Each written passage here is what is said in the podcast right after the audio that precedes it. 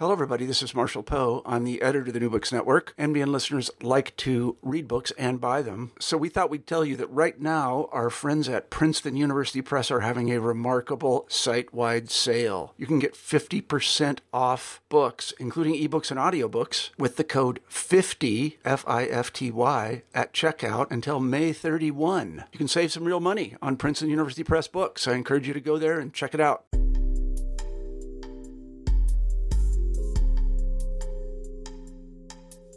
Hello, everybody, and welcome back to New Books in Women's History, a podcast channel on the New Books Network in collaboration with the Journal of Women's History. I'm Sandy Olguin, today's host of the channel. Today we'll be talking to Dr. Jennifer Holland about her new book, Tiny You A Western History of the Anti Abortion Movement. Dr. Holland is an assistant professor at the University of Oklahoma. Jen, I wonder if you could begin the interview by telling us a bit about yourself, like where you were born, where you went to school, how you became interested in the history of the U.S. West, and issues of gender and sexuality. Uh, yeah. Um, thanks for having me. And I I grew up in a historical family. I guess my dad was a eighth grade history teacher, so American history was really laced into my everyday life. Um, sort of everything around me. My dad could sort of explain through the past uh, how how something came to be. I grew up in a small farming town in California called Hollister.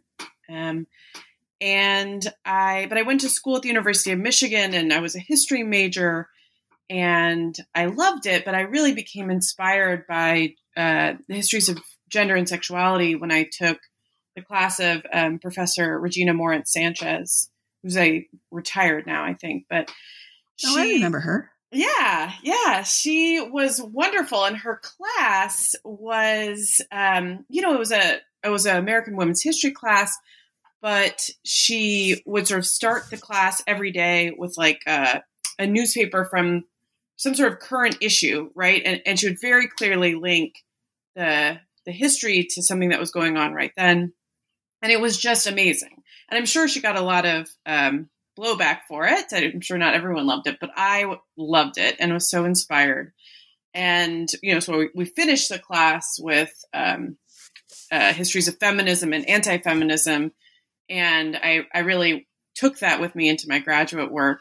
Um, first at Utah State, where I got my my master's degree, um, and I had and, and they had at that time the Western Historical Quarterly was there. Um, Maria Montoya had suggested while I was at Michigan that I I look into it, and then um, and then I went on to Wisconsin where I worked with Susan Johnson, both in histories of the U.S. West and um, in, in gender and sexuality. And of course, my experience as a Westerner had really led me to the the interest in the U.S. West, um, sort of the multiracial environments and ones that often were not fully represented in national histories, right? Which often sort of centered right. in in the East in very sort of biracial environments, um, not really engaging histories of empire or or immigration in the kind of ways that I um, I sort of lived in that in that world.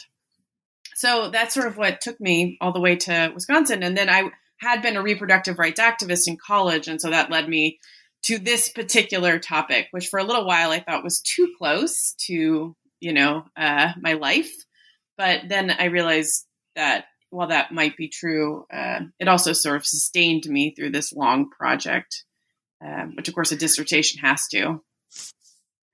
Well, that uh, actually segues into my next question. It's all very interesting, which is tell us how you came to write Tiny You. Well, um, in my master's degree, I had written a, a master's thesis on the anti or the, about the anti-equal rights amendment movement, which was also another you know socially conservative movement, um, and, and really based in, in the 1970s. But after the, that project, I sort of felt like I had, that had run its course, and it felt not as relevant, which of course now it is because the Equal Rights Amendment is coming back. But I really wanted something that that felt very relevant, and it was an issue that I had been um, engaged in politically in college. I had worked for reproductive rights movement um, at Michigan. But also, my two best friends were um, they weren't activists, but they were anti-abortion. They they they opposed legal abortion. They had been raised Catholics, and um, and and so that experience sort of led me to the project, but also my my conversations with them helped frame some of the questions I asked or, or some of the interests I had when approaching this. Uh, one of them, who didn't really identify as a Catholic much anymore, the thing that really had had set with her over the years had sort of kept her with her anti-abortion politics was um, was that she had seen the silent scream which is this very intense anti-abortion film um, where supposedly of a of a fetus sort of screaming while in the midst of a, an abortion, which which pro-choice people have have debunked, but is this very important tool for the anti-abortion movement. She had seen it in Sunday school growing up, and it was so powerful that so many things in her life, including her other politics, her religion, had shifted, but this particular film and that particular moment had just so had made such an impression on her that that part of her politics just couldn't change um, and, and, that sort of governed some of the questions i asked why i sort of looked in this book um, at at culture political mm-hmm. culture mm-hmm. uh, and sort of the way that worked in terms of this grassroots mobilization as opposed to sort of laws. I really wanted to know really work into those and understand those moments of conversion and how um, and conversions that really uh, stood the test of time um, and really think about how a movement made those and, and how that factored into their success um, over over such a long period of time so that's really yeah. how what what brought me to to this project and some of the early sort of ways I started thinking about what kind of subjects I would I would look to and what kind of questions I would ask. That makes a lot of sense, especially for people who have been on the uh, reproductive justice spectrum of things. It's always a question of trying to understand how people get to these uh, conservative kinds of viewpoints. Mm-hmm. And so I think you do a really good job of framing those questions and those answers in your book. Uh, I know that you speak about this within your book, but can you explain to audiences why the book is called Tiny You? Yeah, so the um, the core argument, one of the core arguments of the book is that this movement makes the uh, the political personal to many white conservative Americans. And I'm really sort of inverting this classic feminist argument, right? That that feminism helped women be able to connect experiences they thought were individual or personal um, and that were assumed for so long to be not political at all but may, once they saw them all together they envisioned them as they saw for what they were as political and socially constructed and that thus able to be you know really dealt with in a political way. But what i see happening with the anti-abortion movement is sort of the inverse that these were this political idea that anti-abortion activists had that that fetuses were full, were akin to fully born human beings that they were babies and in all sort of in all sort of moral biological senses and thus should also um, have the same political rights. That that political argument what they did was that they made it feel personal by integrating it into uh, Americans' everyday lives, especially everyday Americans who went to church or or entered spaces where where these activists were really working in earnest. And so, oh, through this process, um, anti-abortion activists were incredibly successful at getting uh, a lot of conservative white Americans to think of the fetus as a tiny you, as as akin to them, as like them, um, as and that their identities became very tied up with with fetuses and with preser- the preservation of fetal life.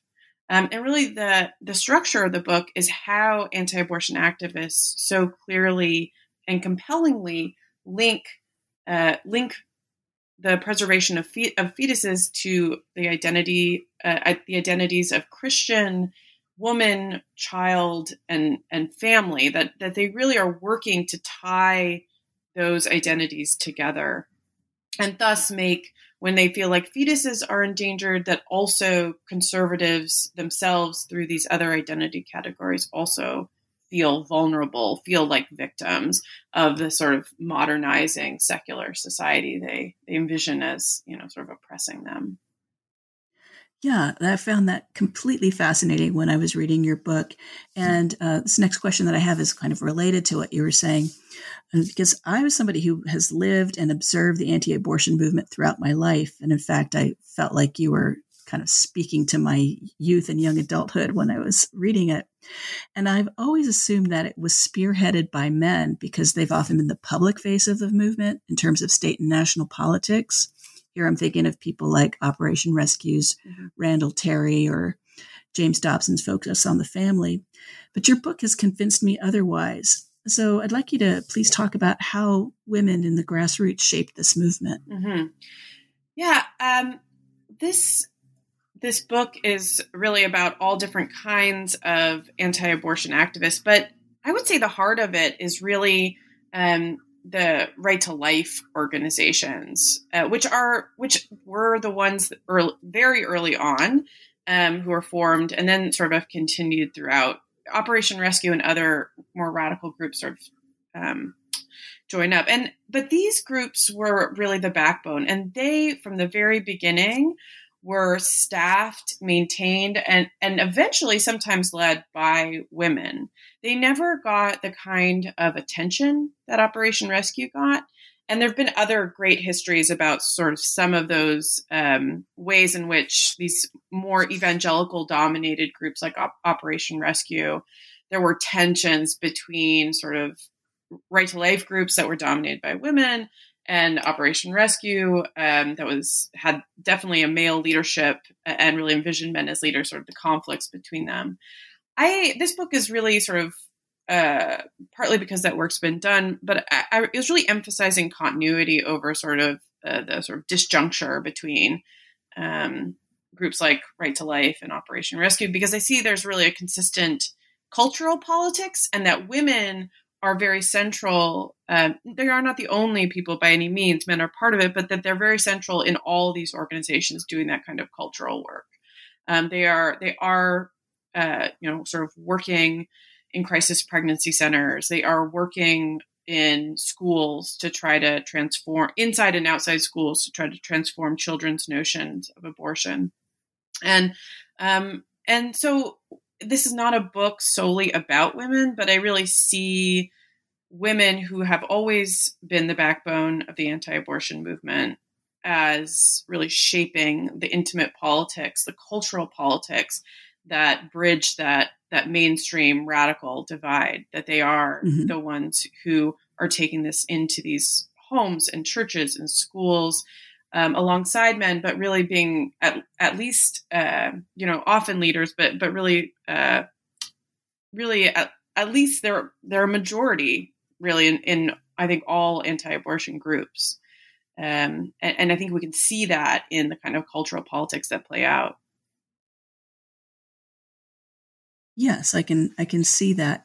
And why do you think that I mean you argue this throughout your book, but why do you think that they do uh, takes such a lead in this anti-abortion movement when uh, sort of abortion really affects women in ways that it does not affect men. Yeah, well, this is uh, this book fits in a broader literature of sort of investigating that point, right? Why do women participate in conser- in conservatism? Why do they lead conservative movements, and especially why do they participate and lead in socially conservative movements? Um, and and so this is just one one uh, part of the the answer I've got. I mean, I, I I think that women women participate in this um, because there is this this danger. I think uh, for them in sort of the changes that that are sort of arising in the United States in the 1970s, 1960s, really onward, um, and they feel empowered by some of the gender ideologies that that sort of preceded that moment, right? About about motherhood and um, the valuing of sex within marriage. They feel like that's been a privilege that they've been afforded.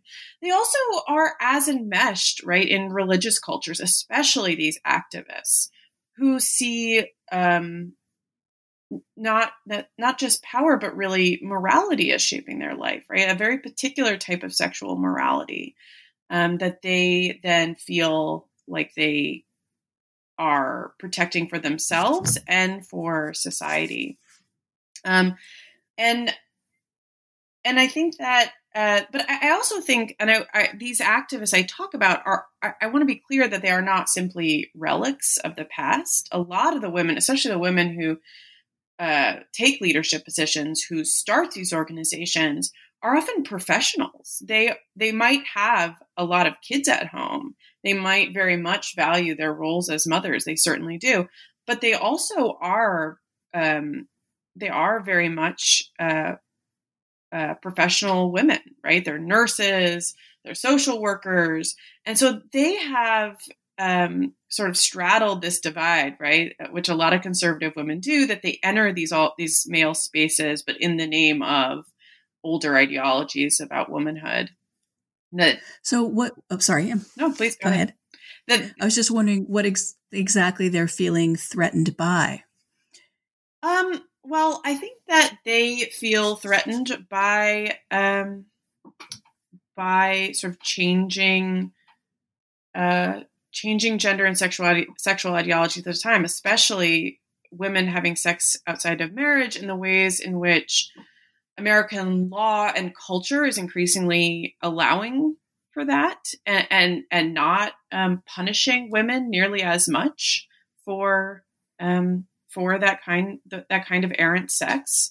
So, mm-hmm. um, and these you can see these debates sort of opening up gradually when they start making birth control more available throughout the 60s, first on state levels, and then eventually this U.S. Supreme Court um, sort of strikes down a lot of the anti-obscenity laws that had um, that had limited women's both married and single women's access to to birth control.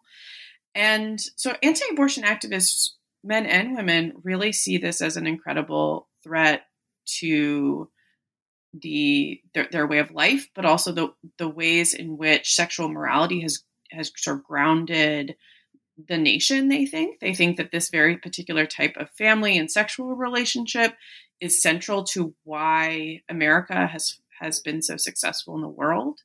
And so when increasingly women not just women always had sex outside of marriage of course historians have shown us that but but that increasingly you have a society that is not openly condemning it at every turn, making it illegal.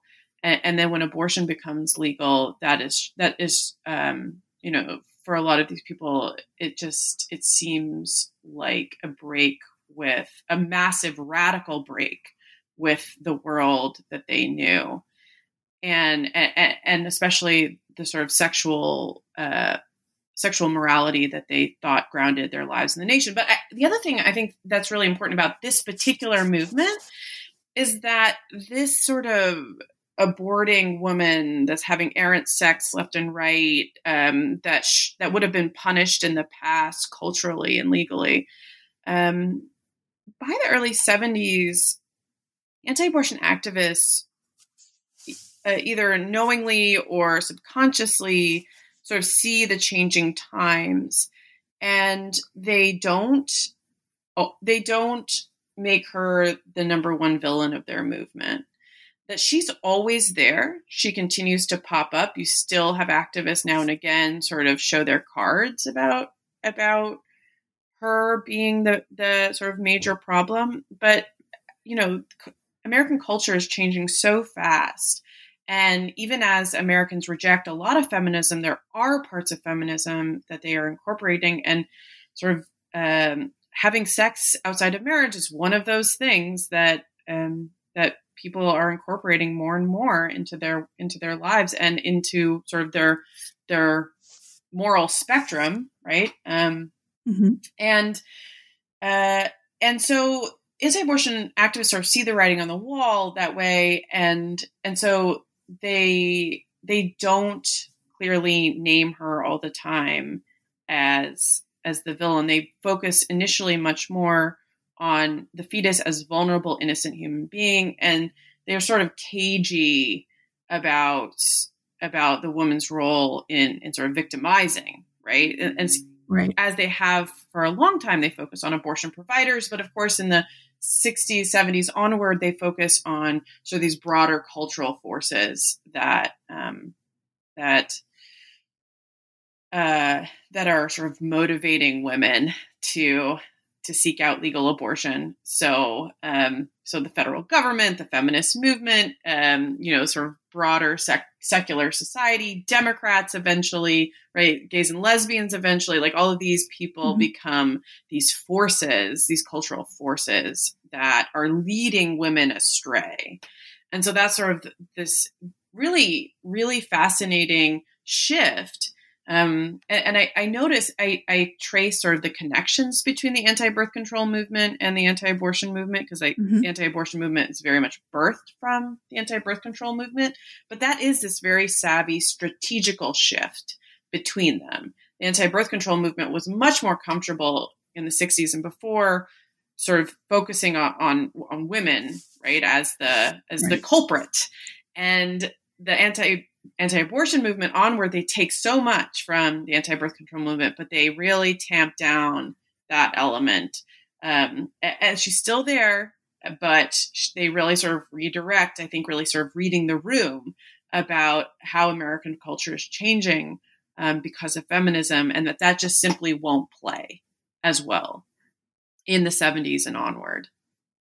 Right. And I've even heard people today make the argument that these anti abortion laws, that eventually they're going to work back towards anti contraception laws. Yeah. So it was fine to, kind of funny to kind of read that in reverse. Right. Reading your work. Yeah. Well, and uh, a lot of these, um, a lot of these anti abortion uh, groups and organizations like crisis pregnancy centers they are very much the people who work there against contraception but they also have policies that they do not talk about it because contraception is so i mean talk about a popular uh, a popular yeah. thing in american life you know i mean huge majorities of american catholics have used, contrace- used contraception and have for an incredible amount of time um, and so they know that that is incredibly unpopular. So they just simply have a policy of not speaking about it, even mm-hmm. as it very much is connected to to the arguments of their movement and but they they do so not because they don't they don't see the connections they see them but they know it'll make the the anti-abortion politics less popular and especially if if other observers can make the connection and say oh no uh, yeah. you know this might undermine my ability to to get the pill or or something along those lines. Exactly.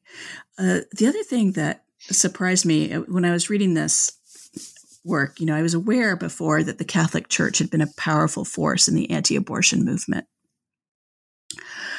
I was unaware, however, that various evangelical churches in the U.S. had not been made uh, had not made anti-abortion a central platform of their teaching in the late 1960s. Mm-hmm. So, how and why did that change?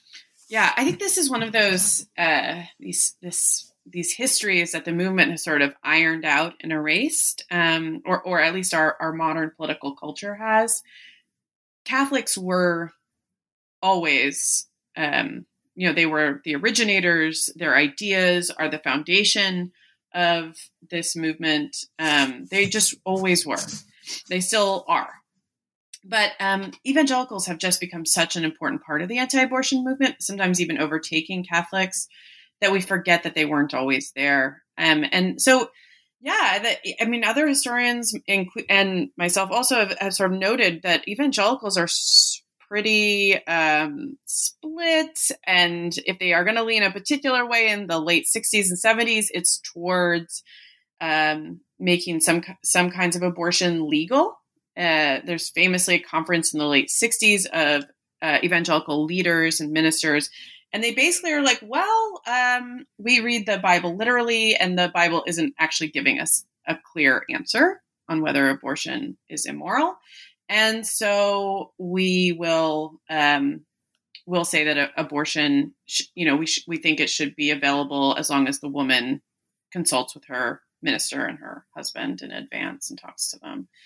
Um, and then and then the Southern Baptist Convention actually affirms uh, or it puts out uh, statements supporting um, Roe in 1974 and 1976. So Roe is not the pivot point, right? It, it lasts mm-hmm. evangelical support for for illegal abortion, at least at higher levels, persists past Roe. Now there was an insurgent evangel a small one initially, an insurgent evangelical movement sort of changed their denomination's uh, stances on this. But the 70s is also just a broader time of massive change for, for evangelicals, that this is a moment when much more conservative elements within these denominations um, are really sort of taking over and and and really moving evangelicals rightward theologically and also politically. Um, and and that they are increasingly making sort of sex within marriage within sort of heterosexual uh, nuclear families this really core part of their politics. And, and, as they are you know they're also sort of doing what a lot of americans had done in the 50s which is actually becoming hypersexualized as long as as long as that sex was in within marriage. But then sort of by the late six the late 70s and early 80s this is when you see really massive transformations within evangelical denominations um, and evangelical political culture where and I and I see you know sort of certain anti-abortion leaders and activists sort of using some of these tools, generating some of these tools that were new in certain ways, and, and sort of taking them around, sort of igniting this conservative dry brush that had been in these conservative denominations. So, um, for example, Francis Francis Schaeffer takes this very famous film around to um, to to various uh, evangelical churches called "Whatever Happened to the Human Race," and it's this very anti-abortion film, and it's just like so many anti-abortion films. It's just it is both a um, it is a, a, a tool the anti-abortion activists use to sort of remake um, religious spaces and insert um, the protection of fetuses into into people's experience of their faith. Um, and you know, sort of journalists at the time said that these uh, these films were mobbed like rock concerts. It, it, it was just so um, popular and so powerful for these these evangelicals of the time. And then it just becomes in the 80s and 90s it very quickly becomes almost the defining feature of what evangelical moral politics is, um, and especially in um, sort of evangelical ch- uh, youth culture that really grows up. Mm-hmm. And this is this effort by evangelical parents to sort of create spaces for their children to sort of live the religion every single day, right? That they can just be sort of um, cocooned in uh, various parts of their faith, um, and and some of that means developing all sorts of um, new young tools, uh, you know, like evangelical rock, right? All these things that you can sort of just create entire cultures for your children to live in um, that will be sort of separate from secular society. And one of the thing, one of the defining ways that evangelical youth who experience this, one of the defining ways they see them, they set themselves apart from their secular peers or their their peers who are um, not evangelical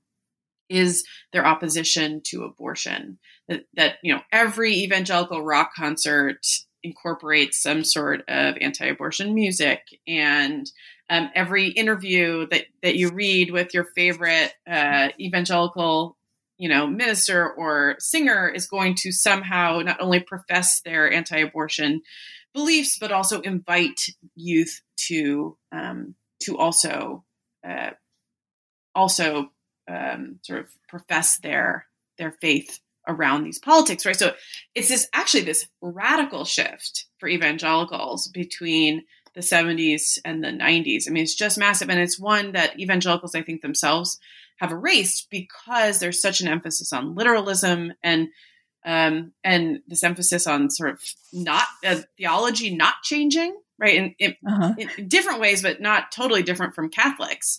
Um, right. But evangelicals, it actually is uh, for the people who are sort of um, leaders and and leading their flocks with sort of these moral and politics. It is very different over the course of a relatively short period of time. Yeah, no, I was really shocked by that. And uh, of course, you make the connections with Vatican II and the Catholic Church also, because the Catholic Church seemed to be much more lenient about how they were talking about abortion, at least in the 60s, from, from what you said. And then it seems like Vatican II brought up some of these cultural anxieties for more conservative Catholics. Yeah, I am I reading that correctly? Well, I think that it wasn't so much that um, it wasn't that the church was lenient per se, but what I do think happened with Catholics is that abortion just didn't take up a lot of room for a long time. The 20th century, the Catholic Church is pretty stable in terms of what they think abortion is, that it, they think it's murder.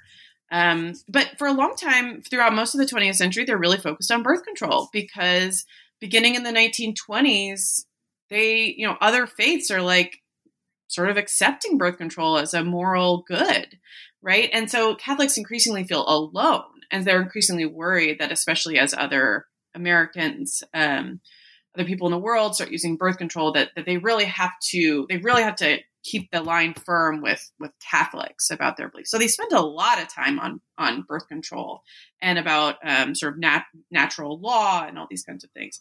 But abortion, they just sort of think is um, you know almost not even necessary to talk about in depth because it's illegal and they don't need to. Um, mm-hmm. And then there is this moment in the 60s where people think that that things are going to change because of Vatican II, and I think they're they're mostly think it's going to change around birth control. They, I mean, people really think that um, after Vatican II, uh, that the church will reform its teaching on birth control. It had just been such a burden for Catholic women for so long um, and men too, right? But but women in particular, and, and it had been just this thing that priests had to reckon with in the in confession. You know that um, for for many many many many many years, and they really thought it was going to change. And then in '67, when the Pope um, sort of uh, gives out his Humanae Vitae encyclical and says, "Nope, we're not changing." This is this incredibly important moment for Catholics because it and you know Catholic scholars have sort of narrated this in a lot of ways is that it's a moment where Catholics a lot of Catholics are just like okay well we are not going to we're not going to house all moral knowing with our church anymore right we make mm-hmm. moral mm-hmm. decisions we will determine right and, and that's a really difficult that's a really hard thing for Catholics but this sort of leads you to this um what at least when I was growing up, people called them cafeteria Catholics, like you pick and choose. yeah, you know, right. Um, which was not really is not really allowed or shouldn't, you know, and it wasn't how Catholics sort of worked before. But sixty seven onward, people really do, especially around issues of birth control. And also at the same time is when you start having abortion reform movements grow, and of course, then afterwards, uh, Roe in 1973, and this really leads the church to make their anti-abortion politics very central to their to their faith, right? That it is just an inescapable part of being Catholic is sort of experiencing anti-abortion politics that you cannot be a Catholic and not hear anti-abortion sermons. You cannot be a Catholic without in, in, sort of it becomes so much a part of Catholic ritual, and thus it mm-hmm. cannot be avoided in the way that it could be before. It just wasn't. It just didn't take up the space in right. for Catholics before the late 60s and then it takes up so much space. Even as you might have an increasingly divided audience that's just sort of half of them might be tuning you out but but they're they yeah. they do have to tune out something right? It is just increasingly central to many parishes. Um, and that's the work of the church but it's also the work of lay activists who are desperately want their church to be unchanging. They desperately want the church to be the bulwark against these kind of social changes. And, and so they keep demanding from their priests that they, they have time for activists to give their, show their, their slides or they you know petition the sunday school teacher to show the silent screen you know and sometimes the silent right. the sunday school teacher is like absolutely yes but sometimes they actually have to work to get the minister or or get the priest and get the sunday school teacher on board right? And that's that's the work of this movement. It isn't just a movement led by a church. It is a church that has created the environment where activists some people within that church then sort of take those ideas form a movement and then often are pushing um, pushing the hierarchy, but also pushing their parishes to make this the central piece of of um, of the experiences of being Catholic. And yet, you make the point that uh, this doesn't work so well in places like New Mexico and the Catholic Church there. Yeah. Can you explain the differences there? Yeah, well, so this is an issue about um, about race and religion together. So New Mexico, I, this book is really centered on four Western states um, called the Four Corner states: uh, Colorado, Utah, Arizona, and New Mexico. And what I I really see this as this movement that is by huge, huge majority, uh, with only a few exceptions, a, a white movement. And um, and the questions I approached, you know, sort of, you know, sort of the experience of Catholics was, well, if the Catholic Church is very early on the central place where activists are getting more activists and integrating their their ephemera and ideas into people's lives, why doesn't that work with ethnic Mexican Catholics um, in these states? Which, of course, especially in, I mean, all over this these four states I'm looking at, there are huge numbers of very devout ethnic Mexican Catholics. And New Mexico, um, more so than probably all the others, in terms of the the power that those ethnic Mexicans have. Um, and what I saw happening was that um, a lot of a, a lot of these disputes were about the ways in which people ex- sort of practice their Catholicism, but also what kinds of politics the Catholic Church supported and promoted. Um, so this is a moment, especially in the 70s, when when Chicano politics are infusing a lot of ethnic Mexican congregations, that activists and um, and congregants and sometimes ethnic Mexican Chicano um, ministers are demanding that the church acknowledge its deep and profound racism and also that it support um, Chicano movements like, uh, you know, sort of like the grape boycott that was going on in California, mm-hmm. um, like issues about the Cold War in South America. And, and the Catholic Church is slowly being pulled along, but especially in places where the hierarchy is very white dominated and very antagonistic to these politics, they just get a very slow and reticent response or even open antagonism.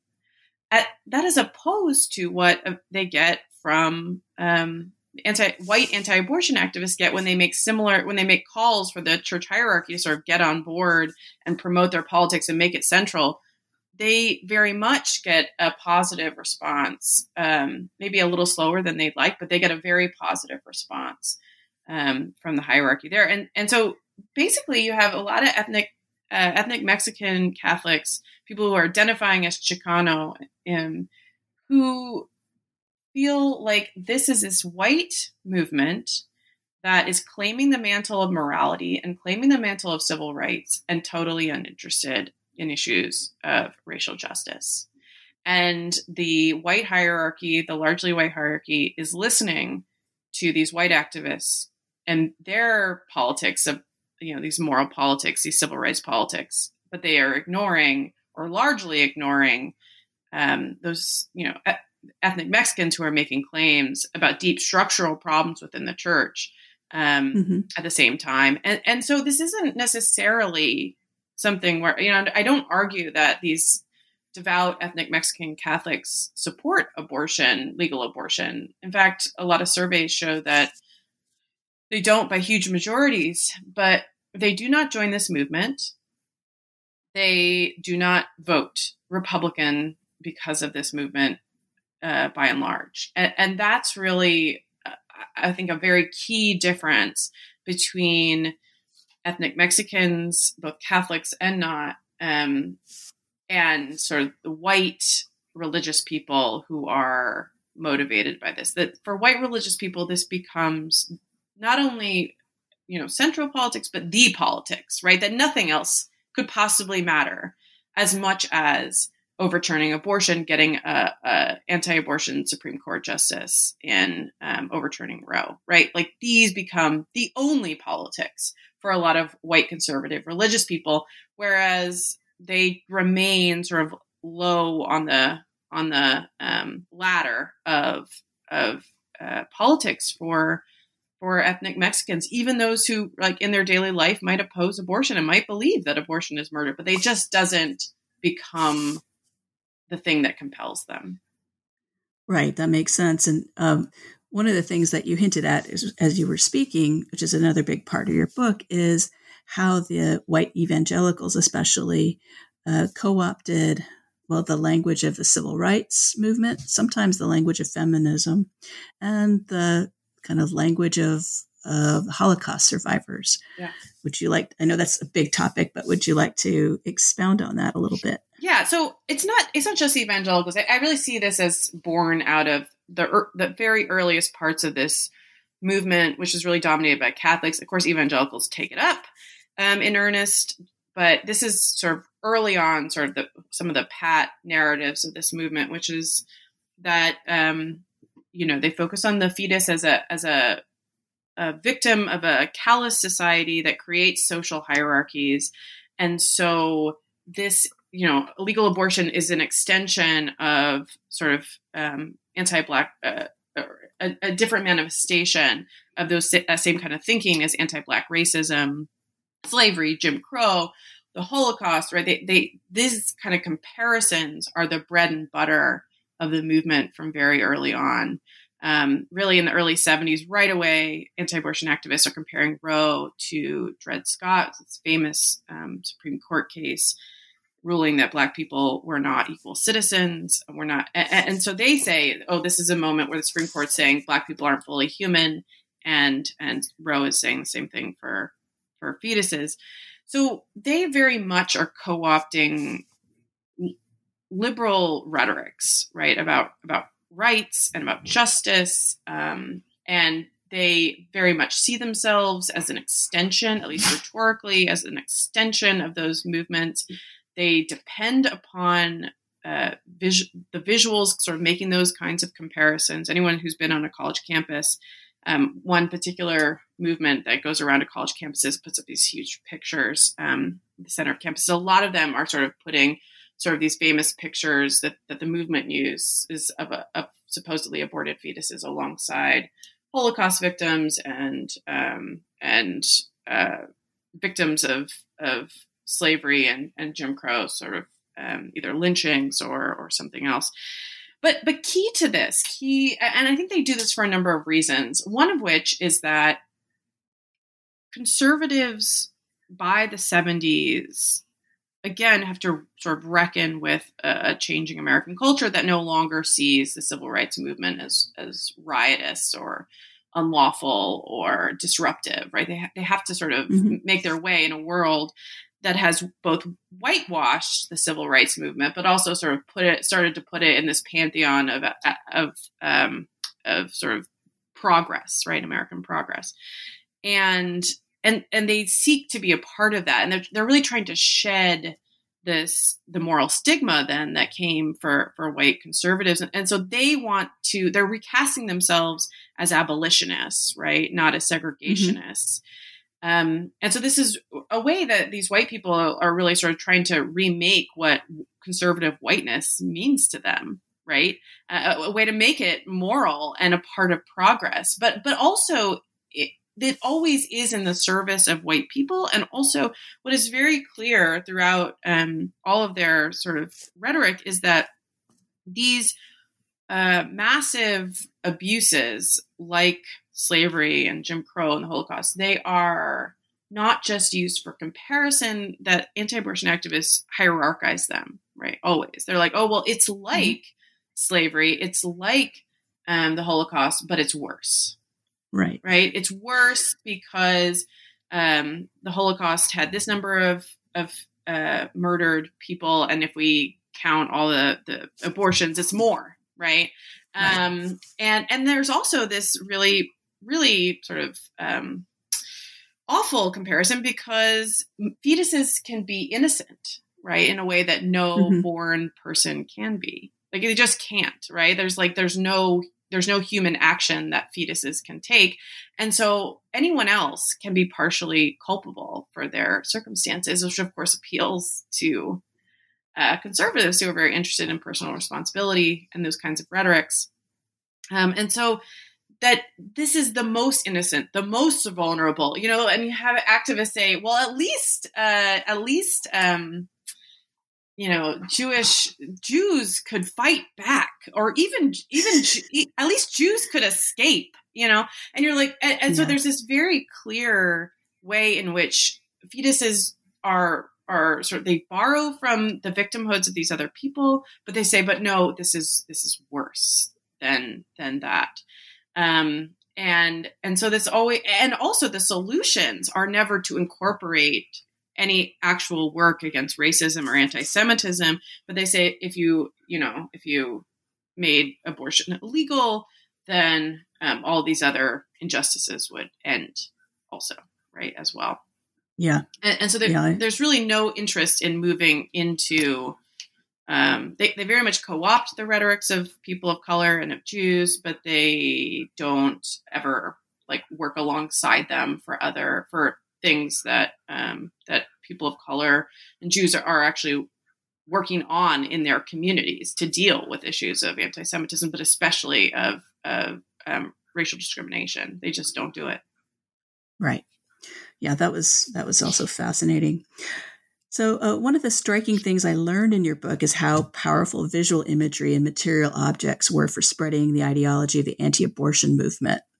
Can you talk about that and the little bit left of time we have? And maybe could you speculate on why the reproductive justice movement has been less successful in using such strategies for counteracting the anti-choice movement? Yeah. I um I see the this movement is borrowing very much from the anti-pornography movement of the 60s that sort of made these um, these anti-porn films, which were also just porn, um, so central to their the way that they motivated people. They're like, look, this thing is awful, but also you want access to it, and and you can sort of take this kind of this that kind of relationship to this item that you want access to, but also disgust for, really compelled so many people to um, to both you know come to meetings but also um, but also it really helped form their identities. And i think the anti-abortion movement takes this uh, this core idea and just runs with it that that these um, this ephemera these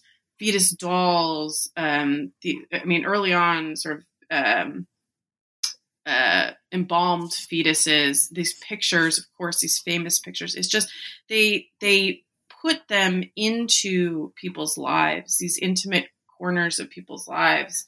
Um, they overflow in in people's experiences of their faith and their and sometimes their schools and their homes, and and that this becomes this way that fetuses almost become like a member of the family, like someone right that they they it's this ever present part. Uh, visual where people can connect to and they can carry them around with them. Um, you know, you have uh, these these fetus dolls, which are on the cover of the book. Um, one of the early types of fetus dolls were manufactured in the 1980s, um, called um, they, they were made in Wisconsin, and they were little and they were cheap, and people would just sort of carry the ra- them around for a moral emergency. And so you would have, you know, some teachers who were teaching um, you know some sort of health class rather than using I don't know if you did this, but a lot of times people to sort of teachers to teach parenting, they would have you carry mm-hmm. around a bag of flour for like a week right. or whatever.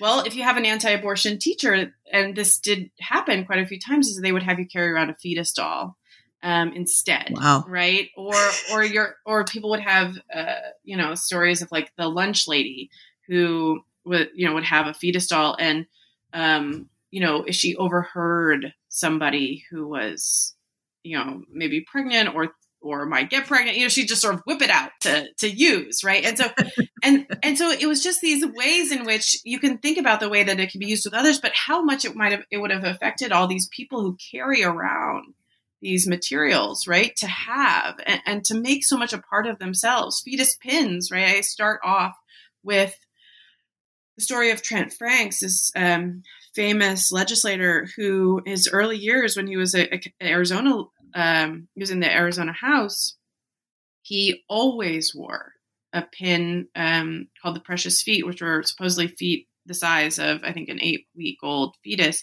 And it's just something he always had on his heart and that he could use to speak to anybody whoever who would remind him of his politics, but also it would be used as a conversation starter, right? Um, mm-hmm. In terms of compelling other people to think like him, and and these are, I think these are absolutely core to understanding the ways in which anti-abortion activists shift the worldview of so many people over such a long period of time. It's this way that they sort of populate people's worlds with fetuses, and it's really central to sort of compelling their their change and their both their potential change politics, but also their commitments, right? Their commitment to this politics. Right. Um, do you see why? Is there any reason why uh, reproductive justice people couldn't use the same kinds of methods to be successful? Yeah. Like the coat hangers and things like that. Yeah, I think coat hangers are, are interesting. I did, I mean, there was a moment um, where, uh, you know, sort of, and this was early on, where, where a pro choice movement really tried to use some of these really brutal pictures of, of women who had died in the, in, over the course of, um, of, uh, you know, trying to give themselves abortions, right? And some mm-hmm. of them are just awful, right? And and I think that was this effort to, but they don't they don't do it for very long um, because you know there's real there's real reasons why um, reproductive justice activists don't use some of these. Like it is sort of, I think they just found that people didn't want to see bloody and dead women, right? And and, mm-hmm. and that they I, I do think that there are reasons why some of these tools work, but also there are reasons why um, reproductive justice people don't use them because I think they think that they're manipulative and grotesque. And um, I, however, I do unfortunately think as time moves on, we will all um, be faced with the brutality of illegal abortion in our daily lives again. I don't think the movement, unfortunately, I don't think the movement is going to need to remind people of that. Um, I think that as abortion becomes more, it's been, you know, unaccessible. It's not been, you know, people haven't been able to access it for a really long time. But I think that the, the future we're facing is e- either that it's going to be fully illegal or functionally illegal. And, um, and I think that then there will be the the reproductive justice movement will not necessarily have to borrow from the anti-abortion movement, but they will people will you know their personal lives will um, will reflect the brutality of illegal abortion once again. I think.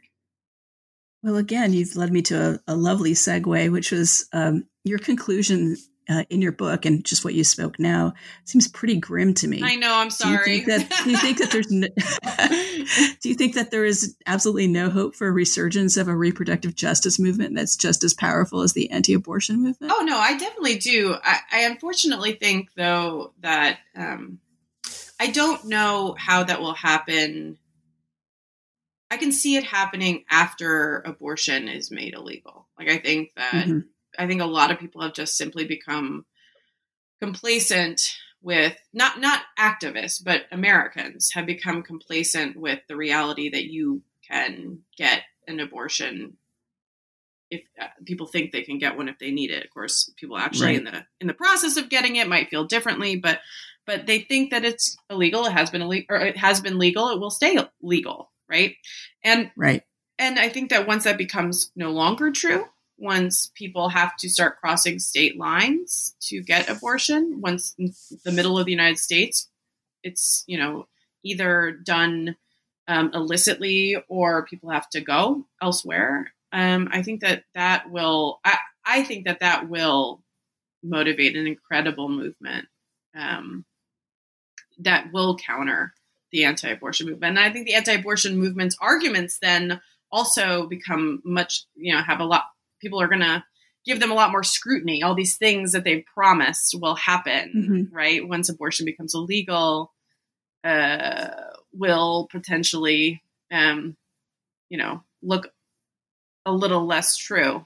Um, you can say anything you want, but you know, but once it actually happens, um, people will start see, seeing women dying. Right? They'll start start seeing a whole host of, of other problems. Um, and seeing women punished. That's the other thing that I think is going to be really different than from before. Mm-hmm. Is that when abortion was illegal, um, Leslie Reagan has shown us in her great book, uh, When Abortion Was a Crime, that you know it, it, women were punished in all sorts of ways when abortion was illegal. They were um, in yeah. profound ways, but they weren't prosecuted for murder. Um, right. And the anti-abortion movement has made that no matter how much they want to say that women are victims of abortion just like fetuses, it doesn't make any sense. And we can see that in some of these state laws that are currently on constitution that they do not make that, that make you know abortion illegal and abortion murder, they don't make any allowances for oh, but we won't prosecute the women who seek them out as murderers, right? That that doesn't right. make any sense. So I think once we see women being prosecuted a lot of women and probably like the women who American society remains most sympathetic to, right? These like middle mm-hmm. class white women being prosecuted for murder. Um, I think that that's going to motivate quite a response. But um, unfortunately, that's a that's a world I don't want to be in, but I do think is coming. Well, yeah, I think you're absolutely right. Well, Jen, we've taken up a lot of your time, so I just want to ask you one final question, and uh, then we will say goodbye.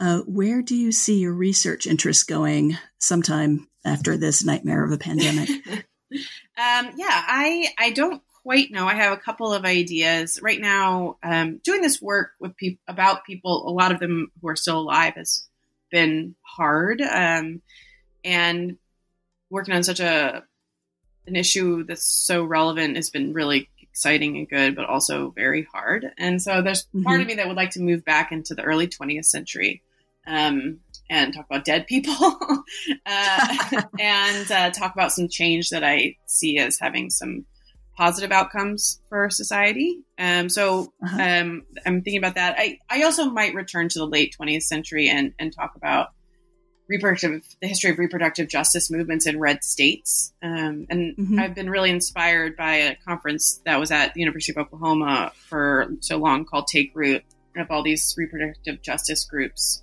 who've been working in these spaces that are the hardest to work in in terms of these and just doing a lot of innovative um, transformative progressive work. And so there might there might be once i sort of can get my head around it i might come back to that Oh, that sounds great. Yeah. Well, thank you so much. Uh, that was I was speaking with Dr. Jen Holland about her new book, Tiny You, available everywhere that has an internet connection. Thank you very much. Thanks.